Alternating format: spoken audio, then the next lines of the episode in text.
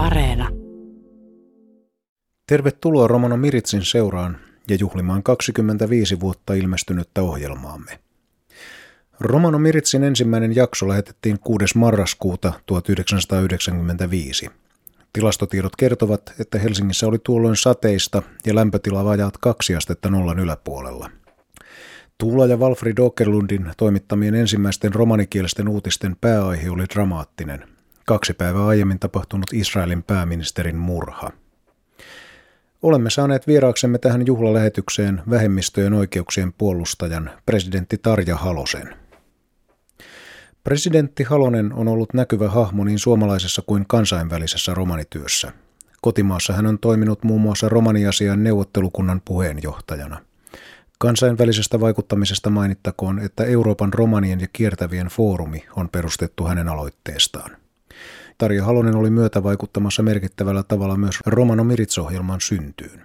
Mun ajatuksena, niin kuin muidenkin, jotka sitä ehdotettiin, meidän ajatuksena oli silloin kertoa Ylelle, että romanin kielen säilyminen Suomessa niin on tärkeä asia. Ja sitten pitäisi olla jotakin semmoista innostusta tai ideaa, että sitä saa niin palautetta myöskin julkisuudesta tavallaan, että, että se on olemassa. Ja, ja näin ollen niin sitten ehdotettiin tätä ja se meni yllättävän helpolla Yleisradion puolta lävitse. Kaikki kiitos vielä yhteiselle Yleisradiolle mennään jälkeenpäinkin. Ja, ja tota, sen vuoksi onnittelut tästä 25-vuotisjuhlavuodesta, niin tulee todella sydämestä. Mä sanoisin vielä niin, että se on myöskin ulkopuoliselle, sellaiselle, joka, jossa, jolla ei ole siihen niin kuin kieleen suoraan niin kuin kosketusta, niin se on sellainen kiva muistutus. Ihan samalla tavalla kuin meillä on nyt myöskin saamenkielisiä uutisia ja selkokielisiä uutisia ja muita, niin se kuvastaa tätä meidän maailman moninaisuutta. Et siinä mielessä ihan kiva, että te olette jatkaneet sitä näin hyvin. Ja sitten samalla niin esimerkiksi mulle tulee tietysti mieleen kaikki ne vanhat tutut, joiden kanssa silloin tehtiin vanhan aikaan yhteistyötä. Mainitsittekin, että tuossa kun teitte tämän ehdotuksen Ylellä, niin Yleltä ainakin vastaanotto oli positiivinen. Muistatteko reaktioita romaniyhteisöstä tai muualta yhteiskunnasta? No, romaniyhteisö oli siihen aikaan niin sulkeutuneempi 25 vuotta sitten, mitä se on nyt. Ja sellainen henkilö, joka ansaitsi, pitää puhua imperfektissä, suuren kunnioituksen on Viljo Koivisto. Nimittäin Suomen romanilla oli vähän sellainen käsitys, että tämä romanikieli on tänne salakieli, että sitä ei edes opeteta ulkopuolisille. Ja kun Vilja Koivisto teki eh, Suomi, Romani, Englanti sanakirja, niin meidän piti käydä erikseen pyytämässä niin sanotusti vanhoita lupaa, että, että tämmöinen voidaan tehdä. Ja muistan silloin, mä selvittelin sitä pitkään heille, että esimerkiksi Unkarissa romanikieli on ihan yliopistossa opistettava kieli ja, ja että siitä olisi omat etunsa, että tästä tehtäisiin julkisempi. No lopulta sitten sanakirja valmistui ja sillä sillä lupauksella sitten, että sitä ei saanut mainostaa julkisesti, mutta sen sai laittaa kyllä valtion painotuskeskuksen näyteikkunan. Ja kyllä se siitä sitten se tieto on levinnyt. Ja minun mielestäni niin kannattaa olla ylpeä tällaisesta omasta kielestä, joka on säilynyt vuosituhansien ajan kaikesta painostuksesta huolimatta ja sitä kannattaa myöskin sitten käyttää. Mä toivon, että eh, nuorisolapset omaksuisivat myöskin romanikielen puhumalla vanhempien ihmisten kanssa ja opiskelemalla sitä itse. Näin siis presidentti Tarja Halonen. Minkälaisia muistikuvia presidentti Halosella on lapsuusajan kohtaamisista romanien kanssa? No ei kovin paljon kohdattu. Helsingissä, jossa on asunut, niin romanit oli etupäässä asunnossa pohjoisissa kaupungissa Malmi Tapanilla puistoa. Ja kun mä itse olen täältä kantakaupungin eh, Helsingin alueella, no Vallilassa on jonkin verran romaneja, ettei kovin paljon, mutta sitten mun tätini, joka asuu Karjalohjalla, niin hänellä oli aika paljon tuttavuuksia romanien kanssa ja muun muassa hänen kauniit kaikki liinavaatteensa oli romanirouvien tekemiä. Ja, ja tässä mielessä niin, eh, tavallaan on tuttunut jo pienemmästä asti siihen, että romanit on hyviä käsityöntekijöitä. Ainakin perhepiirissänne siis tunnettiin romaneja. Entä, entä miten sitten ihan lapsuuden kodissanne suhtauduttiin romaneihin ja olivatko he puheena ylipäänsä? Ei kovin paljon. Mä sanoisin niin, että vaikka mun lapsuuden koti, niin sen vuoksi, että äitini oli mennyt uudelleen naimisiin sitten minun isäni ja, ja äitini erosivat, kun mä olin hyvin pieni, parivuotias, niin, niin sitten isäpuoleni, joka tuli sitten joitain vuosia myöhemmin kuvaan, niin hän on, hän on ruotsinkielisiä puhui kyllä suomea, mutta vähän niin tuolla, sanoisiko ruotsalaisella aksentilla.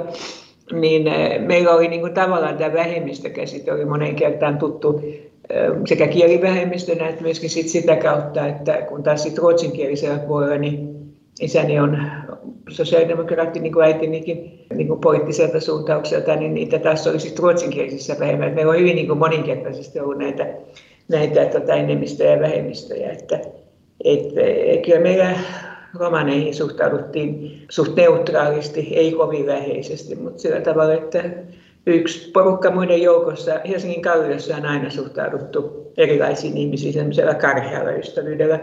Ei nyt olla mitenkään halaamassa, mutta ollaan sitä mieltä, kun valtaosa ihmisistä oli maalta muuttaneet ja puhuu erilaisia kieliä ja tuskin monikaan tullessaan puhuu slangia esimerkiksi, niin, niin siihen tulee sellainen niin kuin tietynlainen suotto niistä ihmisistä, että ei siinä, että on erilainen, niin ei sitä niin kuin kauheasti painoteta.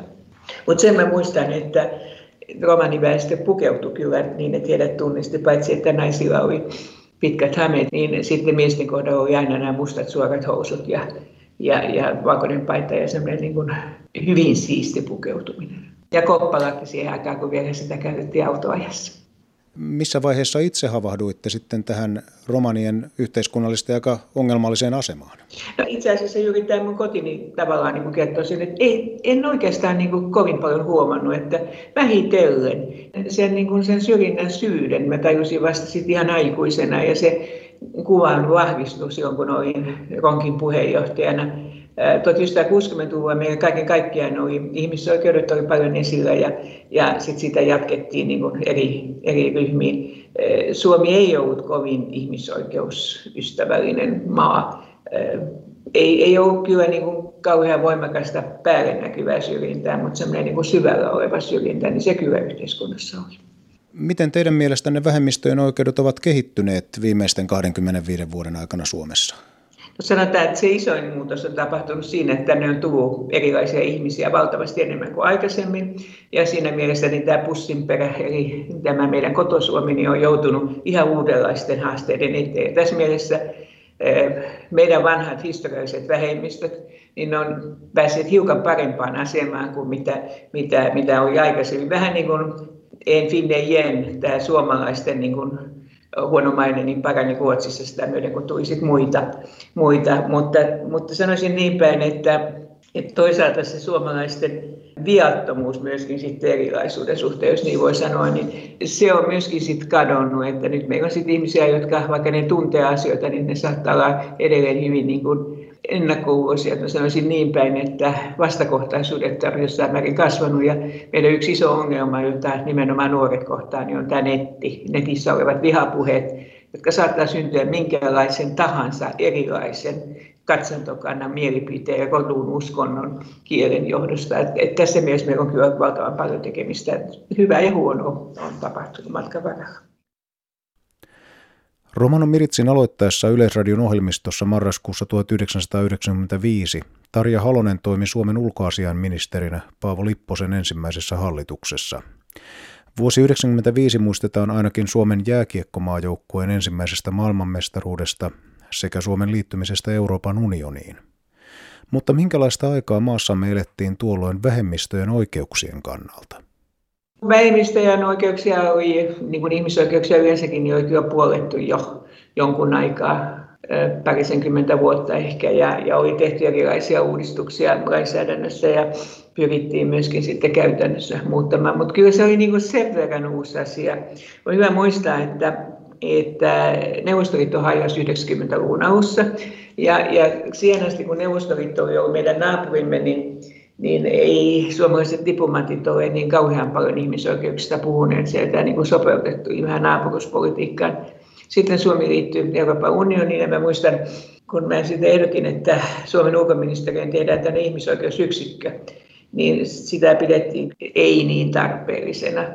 Ja, ja tuota, pidin sitten kannastani kiinni ja muistaakseni sitten lehdistössäkin sitä vähän pohdit, että nämä on näitä Haluasen ideoita, mutta mä koitin sanoa, että ne ei ole Haluasen ideoita, että Euroopan unionissa kaikilla muilla paitsi Luxemburgilla, joka on tänne minivaltio, niin niillä on tämä ihmisoikeusyksikkö. No se meni sitten tietysti läpi kuitenkin tämä ajatus ja, ja sitten oli myöhemmin kuu ikäisiltä ja vähän nuoremmilta diplomaateilta, että et ei sitä myöskään pidetty niin kuin diplomaattikunnan puolella semmoisena varsinaisena erikoistumisalueena, mutta kyllä niitä löytyi aktiivisia nuoria diplomaatteja, jotka lähti sille tielle ja jotka on edelleenkin hyvin tunnettuja siitä, että ne on ajaneet sekä romanien muiden vähemmistöjen, mutta myöskin yleensä ihmisoikeuksien asia, koska ihmisoikeudet on sellainen asia, että niiden vahvuus tulee nimenomaan esiin siinä, että miten se toteutuu vähemmistöjen kohdalla. Mutta että tämä oli sitä aikaa, jolloin myöskin naiskysymyksellä vähän hymähdettiin.